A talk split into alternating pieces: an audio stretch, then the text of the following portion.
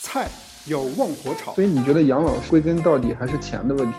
对，其实我刚刚也想讲，我觉得其实养老不光是钱的问题了。面要文火蒸。那你说养老其实涉及的是什么？大家对一个良好生活的标准是什么样子？浇一小碗酸醋。就是说，你不要想着退休，你应该一直在奋斗。天哪，那好可怕啊！因为奋斗这个词，我觉得就意味着剥削啊！哈，搬出一大锅焖面。大家好，这里是听起来一点都不闷的焖面馆儿。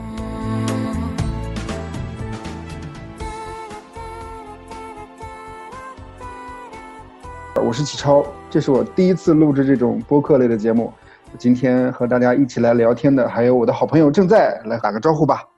大家好，我是正在。嗯，呃，很高兴正在能够参与到这个节目当中啊。呃，其实，呃，今天聊的话题，呃，也不沉重吧，因为今天早上是我的家族群里面发来一条消息，然后是我各种姨姨们都开始转发的一条消息，就是说他们的退休金要涨涨涨工资了。嗯，对，我也看到了。就是你也是家族群里面吗？不不不，我好像是哪个新闻里面看到的，而且。我妈好像去年年底就跟我讲说，她的嗯退休金好像今年要涨的。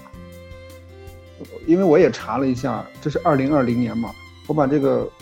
标题输进去的时候，发现一九年也有，我又看了一九年的，他说这其实是连续四年、连续五年都在调整，每年的上涨比例基本上都是百分之五左右。但是看了一下这个百分之五和他真正的退休金的这个金额，其实。其实涨幅相对来说真的算很小，因为你想现在的生活成本，还有医疗的一些费用的成本，再加上 再和这个涨幅的成本比，感觉这个涨幅真的是，就是感觉就只是意思意思而已，真的没有很非常的多。但是作为父母来说的话，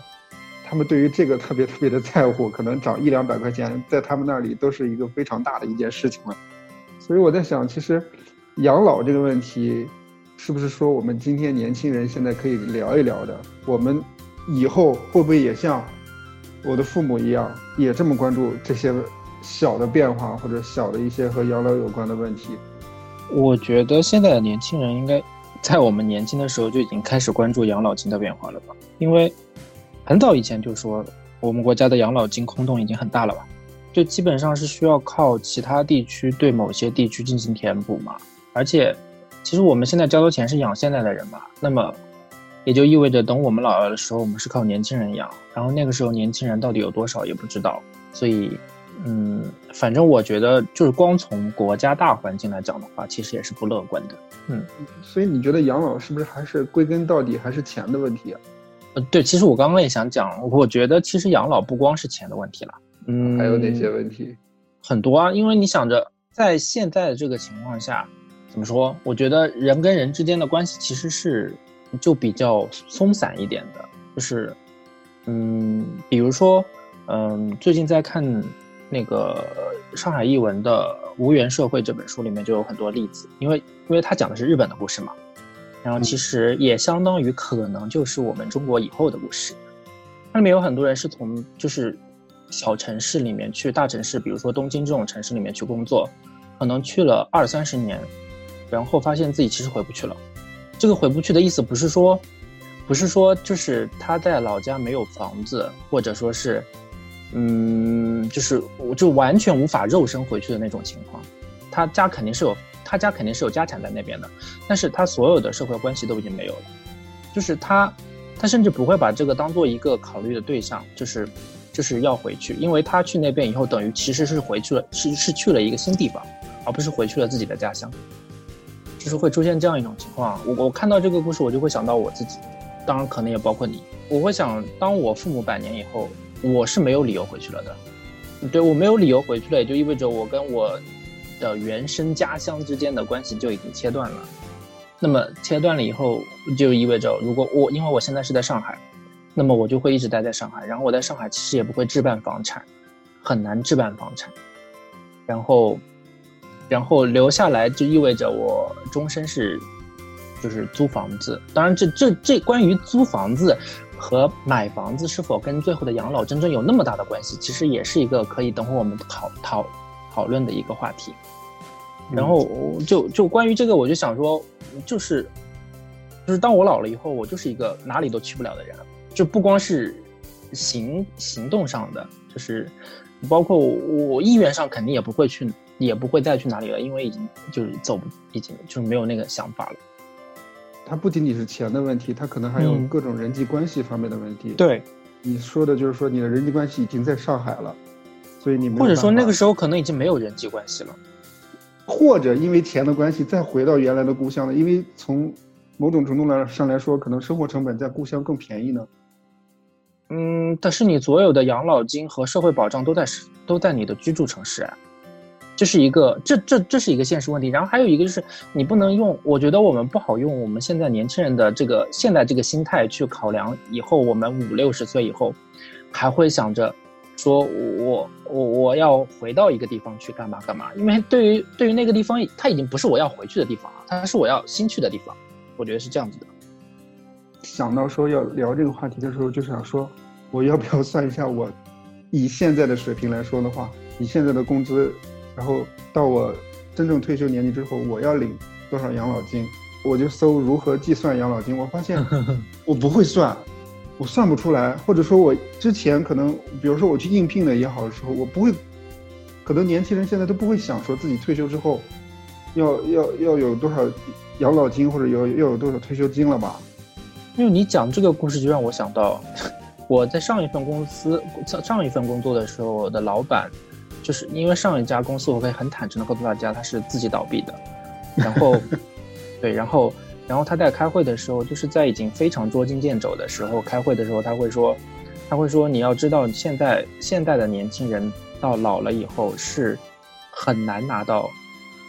就是年呃那个呃养老金的，而且就是国家对于你的责任的承担比例就会非常非常非常小，所以你能怎么办呢？你能怎么办？你唯一能做的就是为我卖命啊！对啊，就是。但是我曾经面试的时候也遇到一个，但是跟你的角度完全是不一样的。他上来就说我们这个工资公司没有五险一金，然后他给的他给的理论就是说，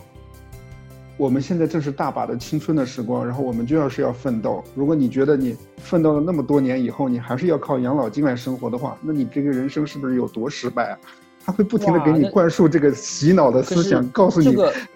我给你不交五险一金是合理的。嗯，可是这个这个这个他明显就是在骗小孩子啊。对他，他就说说，因为他当时我当时我我根本不知道这个公司是做什么的，但是他的意思是说我们是个初创公司，然后幸好当时没有被他洗脑。涉及到这种五险一金问题，尤其是就是我们要谈论的这个养老金的话题的时候，其实有蛮多公司并并不像我们想象中那样。就是在物质上是对员工有保障的，因为包括我的一些朋友的小公司，基本上是小公司，都会说，呃，比如有一些理由说，嗯，你又不在上海买房，我为什么要给你交公积金？就是类类似这种话啊。当然，他骗肯定就只能骗一些，比如说我以前所在的一些行业，比如说出版这种，就本来工资收入就很少，所以他能骗一骗你。因为 反正你就算给你涨工资，也就涨个一两百块钱、两三百块钱、五百块钱。因为一涉及到钱，然后大家就会想着说说，他会有一个长的一个时间，然后去让你去说，哎呀，你看你老了以后怎么办？哎，你多少多少年以后，然后会拿到多少钱？然后等你老了以后没有房子怎么办？然后这其实一提到养老，大家会觉得是是不是其实就是一种一种贩卖焦虑的一个一个东西了，就成了。就可能整体上来讲，还是跟整个就是追求经济效益有一定的关系吧。因为，嗯，我觉得聊这个话题，首先就会聊到我们为什么要聊养老这个话题，人们为什么会对养老这个问题这么焦虑？因为就我自己来讲，哎，我们刚刚讲的说它跟钱关系很大，就就为什么会是这样？从我的这个角度来看的话，首先它涉及一个身份问题嘛。因为比如说像我，我是同志，然后我这种是肯定是不会结婚的。而且一直独居的可能性又会比较大，那你这个就会考虑到，就从你这个身份就会考虑到你以后养老会有问题啊。而且我周边很多同志朋友，我跟他们但凡提到养老这个话题，他们的第一个反应就是，嗯，可能是要买个房子，就是所以讲养老这个话题的时候，其实不是在讲养老话题，是在讲自己的奋斗话题。就是我怎么样保证自己在一个队伍里面不掉队？是别人有的东西，我先要有，至少要做到这一点，我才能确保自己以后的生活是没有忧虑的。但是我觉得养老不只是这样子啊，就是，所以就会涉及到养老不只是物质嘛。刚才说到焦虑嘛，就像就像很多人说啊，你学不好英语，你以后的工资就不高。呃，你这次高考考得不好，那你以后的工资就会不高。就像现在针对养老一样，如果你现在不攒钱，如果你现在没有配置比较优良的资产，那你以后的老年就会怎样怎样怎样。其实我觉得从某种程度上来说，是不是人们把这件事情想得太坏了，或者说，就大家就开一个脑洞想一下，老年生活就是就是老了走不动了，最后死了，躺在床上咽气了。其实就是这样，那不如就换一个角度，就说我们到了老年的时候，怎么去充实自己？因为现在已经不存在饿不饿死这个状态了吧？因为就我在无缘社会里面读到的，就即便是在日本，也有很多人是有有是饿死的，老人家是饿死的，是是无缘他的他所谓的无缘死嘛，就是在不知道不知道。这个死者任何身份的情况下，也不知道他有任何社会关系的情况下，就发现了他的尸体，然后其中是有人是饿死的，但他这个饿的过程，他不仅仅是很多年一直饿着吧？啊，不是，就是他，他，他可能在经历很长一段时间的工作以后，突然失去了这份工作，然后因为，呃，其实很多无缘死的这个，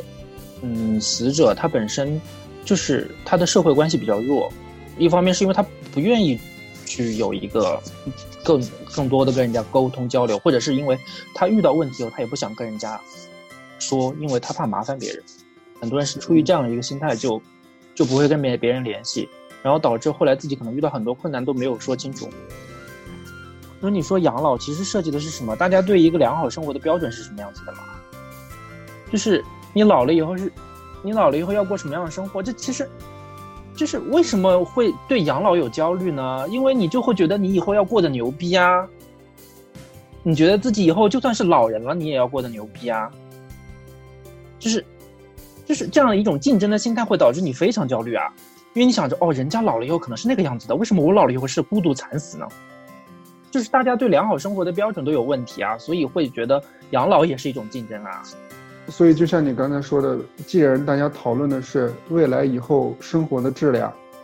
既然又有比较的话，那其实我们现在养老，对于养老的话，可以完全佛性一点，从心态上就可以让自己去改变这些东西。那其实我们在谈到养老的时候，其实就没有那么太焦虑了。比如说，我我我知道的某一些，我我了解到的，就是我的某些同学，他们的父母，有一些的父母非常的开明，然后他们的。养老的状态，或者说他们现在的生活状态，就非常的，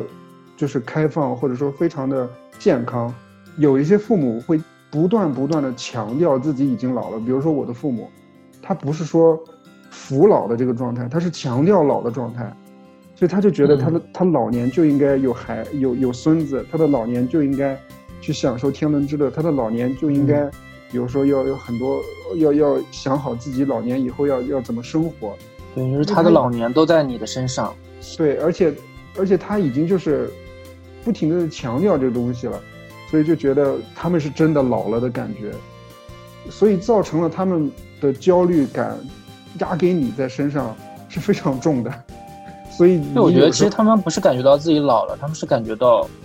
啊，也是感觉到自己老了吧？他们是感觉到自己老了，所以他需要抓住你的生命。但是其实就像那个。书里面写的，其实你跟孩子的关系其实是一种渐行渐远的关系，就是你抓的再牢，其实你还是抓不住啊。哦，对啊，但是但是你还是会妥协啊。因为我在看很多电视剧的时候，或者说小时候的时候，然后很多人就觉得说啊，把父母送到养老院是一个不孝的概念，是一个不孝的孩子。但是其实我我在那个《奇葩说》里面听到过，说罗振宇他说他们。预约了一个非常非常贵的一个养老院，或者说买了一个非常非常贵的养老保险。他说这个已经是后续我们几十年非常非常重要的社会资源，就是这个资源是很稀缺的，因为到时候老年人会非常非常多，所以就产生了现在很多很多就是现在网络上经常出来的各种不一样的这种养老养老方式。比如说新奇一点的，比如说抱团养老，就比如说在城市的郊外，然后买一个田园的地方，然后去生活，然后这些人可能暂时目前是还没有到退休年龄的，但是他们已经开始在规划了，就是我觉得他们可能最后会把这个屋给卖掉，然后在里面种果树之类的。就像你刚，就像你可能刚才说的，因为现在可能人际关系其实是脆弱的，他们现在虽然可能规划的好，但是保不齐他们。因为我就觉得还是那个问题，就是你现在讨论养老，其实就是在讨论自己如何奋斗，就是等我们五十岁的时候再讨论这个话题，可能真的是在讨论养老。我觉得我们老了以后应该是非常非常孤僻的，就是彼此之间非常非常隔绝的，而且当而且就是这种情况，你知道人与人之间相处就是。当你跟他的关系看上去很好，然后你们有一段时间不联系的时候，甚至谁先说那第一句话都是一件很难的事情。所以你我在想，养老院会不会取消啊？啊，我觉得养老院不应该是就是扩大吗？因为我是觉得养老院有一点像宿舍。哦，不是，不是，因为你老了以后就会很难，就有有很多东西很难自己一个人完成啊。这也是你刚刚说的那些互助养老的人，他们想要做的一点啊。他们不是，其实。我觉得，如果从最基础的层面来讲的话，互助养老应该是帮助身体上的事情，解决身体上的问题。生理上的问题，这个身体上的问题指的是，比如说，嗯，就比如说我最近腿脚开始不方便了，可能出门的时候需要人搭把手什么的。对，就就是这种问题。就是次要的是解决，呃，再再次一点的是解决社交问题。我觉得可能养老院还有一点，更多的是有一些医疗的工作在里面承担出来。对对对对，所以其实就涉及到，就涉及到就是有钱人和没钱人。有钱人可以请高级上门护理啊，就是直接住在家里面的护士或者医生也都可以吧。那那那那养老院它还有必要的一点就是，稍微没有那么有钱的人吧。但是现在还有一种养老方式，可能就是在南方或者是在海边去买一套。小小房子，然后年老的时候搬过去去住，嗯，就是所谓的面朝大海，春暖花开。我觉得大家都想的好，大家都想的好浪漫哦。我觉得养就是老真的不不浪漫啊，真的就就是是因为我爷爷阿兹海默症就是老年痴呆过世的。你只能期，你只能期，就是当你真的不想为难别人的时候，你就真的只能期待自己换的。你是一个突然死去的。我还有一个问题，就是说养老这个话题是不是就是说到某一个点开始，就是你一直一直一直在上升，到某一个点你开始往下回落，然后再过一个平稳的生活，这是不是就是所谓养老，就是说所谓的那段平稳的生活？但其实是不是其实我们把它再想一个问题，就是说其实我们的生活是一直一直一直在往上的，这个时间点一直延长，你都要一直在往上，也就是所谓的我们所谓的就是说。大器晚成，就是说你不要想着退休，你应该一直在奋斗。天哪，那好可怕！对啊，因为奋斗这个词，我觉得就意味着剥削啊。哈，我觉得就是退休跟养老还是两个概念啊。是，我觉得养老是一个更实际的问题。你退休它是一个体制，就是它规定你这个时候怎么样，你退休了，它并不意味着你六十岁，比如说六十岁退休的你就是个老人了。嗯，因为不同不同不同个体之间本来你的。就是你的整个状态就是不一样的嘛。有些人可能七十岁了还生龙活虎嘛，那有些人可能早早的五十岁就过世了呢。就是我觉得其实养老是一个状态，是你意识到自己无论是从心理上还是生理上已经不太行了的时候。当你意识到这个这一点的时候，你其实就是在面对啊，就是在面对一个就是大家全都要面对的问题，就是你要面对死亡啊，因为你是真真切切实实的意识到你可能一只脚已经踩在棺材里面了。因为我在查那个养老的那个各种方式的时候，还看到一种养老方式，它上面写的叫旅居养老，它是什么意思呢？就是就比如说你，对你一直在路上，我可是这个对身体的要求也很高哎，我觉得这个都是都是好，都是非常理想化的个案性的东西。对，所以这个养老的概念是不是就是说还不到死亡这个阶段，就是你的身体。一直在好的时间，我觉得就是真的要非心态非常好的人，然后然后一辈子都很有追求的人。你说到去想我们以后的日子，我现在就想到以后的日子，我就我就会想，又会用现在我我现在的心态去想我以后的日子。我现在的心态就不是很积极，就我觉得我老老了应该也不会积极啊。就是一直在丧下去。对，又绕回来一个说法，就是说现在可能比如说社保是不能，比如说，嗯，北京到上海看病，或者说可能不能用，但是可能说不定过个十几年之后，然后这个社保系统就联网了，然后大家其实就可以回去了，回到自己的就是也许那个时候户生家乡。口制度也没有了呢。对呀、可是你回到原生的家乡和户口制度没有关系吧？啊，就对啊目，前来说的话，也没有任何的关系。对，你你想日本日本日本其实它不存在什么这个户口城城乡二元户口的这种东西嘛，那他也是回不去的呀。那回不去了就是回不去了，不是是是是一个是一个现实状况，是他的社会关系没有了。但是我我我曾经还看到一过一个那个呃文章，就是写人口的，然后他说，其嗯实我们生孩子其实就是在在给自己增加一定的资产和避免一定的风险，为自己的养老，然后能够提供各种的避险的方式，因为孩子可能就是养儿如果多防老嘛。对他其实理论就是养儿防老。但他这个就非常农业社会，对啊，这个放在以前当然是对的啊，这谁不知道这是对的啊？可是现在不是啊，现在整个世界的情况就是大家不愿意多生育啊。